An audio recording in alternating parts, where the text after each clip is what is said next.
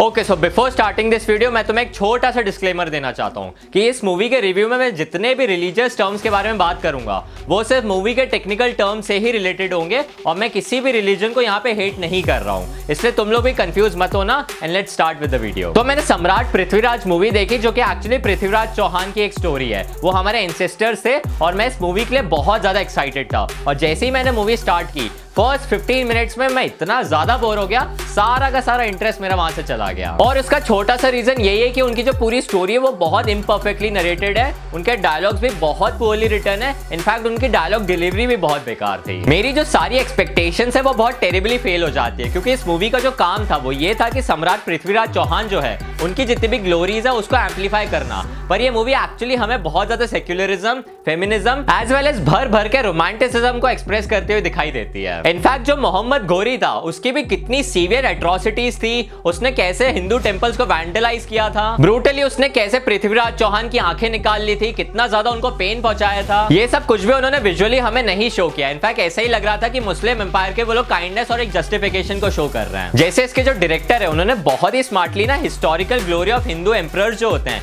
उसके नाम के अंडर ना हमें बहुत सारा सेक्युलरिज्म शो किया है। लाइक like, तुम इस मूवी से कुछ ज़्यादा सीखोगे नहीं, बहुत ज़्यादा ऐसे प्राउडनेस भी नहीं आएगी, तुम्हें अपने एंसेस्टर एंसेस्टर्स को लेके it is just a mere piece of entertainment इसके डायरेक्टर चंद्र प्रकाश द्विवेदी ने भी बहुत ऐसा एक बड़ा सा क्लेम किया था कि उन्होंने 10 साल से ज़्यादा इसकी स्टोरी पे काम किया है। पर वो देख के इतना लगा ही नहीं कि इतना डिटेल में काम किया गया है। लाइक like ये वही डायरेक्टर है जिन्होंने बहुत साल पहले ना एक सीरीज़ चाणक्य बनाई थी which was actually very good क्योंकि उसमें एक मैजिक ऑफ़ डायलॉग था। एंड वही तगड़ा सा मैजिक मैं इस मूवी से भी एक्सपेक्ट कर रहा था, जो कि मुझे मिला नहीं है। क्योंकि यार मैं अकेला नहीं था यार, मैं भी मूवी देख रहा था, मेरे आसपास बहुत सारे लोग मूवी देख रहे थे। पंद्रह से बीस मिनट बाद सब अपने मोबाइल पे लगे हुए कोई चैटिंग कर रहा है, कोई फ़ोन पे बात कर रहा है, किसी का भी मूवी पे ज़्यादा फोकस रह ही नहीं गया था। तो यार इस मूवी को इतना डिटेल में डिस्कस करना भी बनता नहीं है, क्योंकि एक्चुअली जो जितने भी टर्म्स है हिस्ट्री वाले? वो एक्चुअली कितना एक्यूरेट है, नहीं है, वो मुझे भी आइडिया नहीं है। इसलिए मैं तुम्हें हिस्ट्री के बारे में ज़्यादा नहीं बताऊँगा, मैं सिर्फ़ इस मूवी के टेक्निकल टर्म्स के बारे में बात कर लेता हूँ।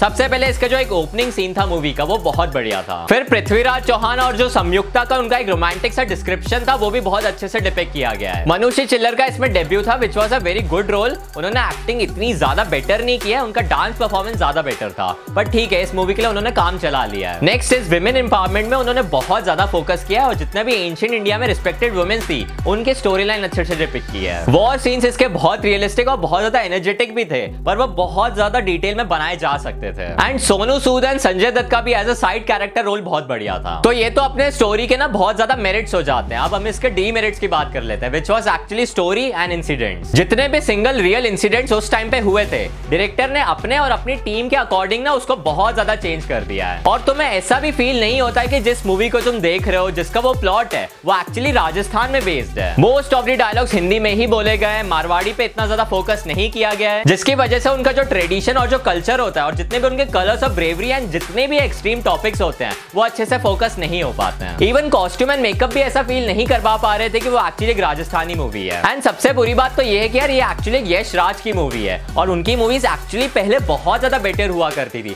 आजकल वो लोग इतने टेक्निकल टर्म्स में इतनी मेहनत पता नहीं क्यों नहीं कर रहे हैं। और जो इसके स्पेशल इफेक्ट्स भी है, वो भी बहुत सारे सीन्स में ना ऐसे 1980s का फील दे रहे थे। मुझे पता उनका एक डिसेंट बजट तो रहा ही होगा तो इतनी मेहनत सीजीआई पे कर सकते थे। और उन्होंने उन चीज़ों पे क्यों मेहनत नहीं किया या उनको नहीं करना था या उनके हिसाब से उन्होंने अपना हंड्रेड परसेंट दिया है, ये तो तुम लोग डिसाइड करो। लाइक like ऐसे डायलॉग्स होते हैं ना नाइनटीन सेवेंटीज एटीज वाले की यार माँ का दूध पिया तो सामने आ जा। ऐसे जितने भी डायलॉग्स थे ना, वो इसमें भरे हुए मूवी में। तो अगर देखा जाए तो संजय लीला भंसाली की जितनी हमने हिस्टोरिकल मूवीज़ देखी है, मैंने उसका एक्सपेक्टेशन इस मूवी से भी रखा था, जो मुझे नहीं मिला है। और इस मूवी के लिए मैं एक्चुअली तीन ना खुद के इंप्रूवमेंट ज़रूर बताना चाहूँगा। सबसे पहले जो अक्षय कुमार का जो रोल था, वो बहुत ही पावरफुल था, पर उसके जो फेशियल एक्सप्रेशन थे, वो बहुत ज़्यादा बेकार लग रहे थे। लाइक like एक्सप्रेशन वो बहुत ज़्यादा वीकनेस शो कर रहा था। इनफैक्ट जो उनकी मुस्टैच भी थी, वो बहुत ज़्यादा फेक दिखाई दे रही थी। तो यार मेकअप वालों ने इस पे ज़्यादा काम नहीं किया है। सेकंड इज़ पृथ्वीराज चौहान की और भी बहुत सारी ब्रेवरी इंसिडेंट्स है जो उसी टाइमलाइन में भी फॉल करती है, वो भी उन्होंने नहीं दिखाए और थर्ड चीज़ ये कि जो ओवरऑल स्टोरी है इस मूवी की, वो एक्चुअली पोयम का एक समरी लग रहा था, ना कि एक स्टोरी ओवरऑल लग रही थी। तो वो लोग उस चीज़ पे भी और ज़्यादा मेहनत कर सकते थे। अदरवाइज़ मैंने इस मूवी को इतना ज़्यादा इंजॉय नहीं किया है। और मैं तुम्हें भी रेकमेंड करूँगा कि इसको थिएटर्स में मत ही देखो। कुछ टाइम बाद ये अपने आप ओटीटी प्लेटफॉर्म्स पे आ जाएगी। So guys thank you so much for watching this video and I guess I am rating this movie 5.3 stars out of 10 और अगर वीडियो पसंद आ गया तो जल्दी से इस वीडियो को लाइक भी कर दो और अगर चैनल पे नए हो तो प्लीज़ सब्सक्राइब भी कर देना। And that's all for today and I will see you guys in the very next video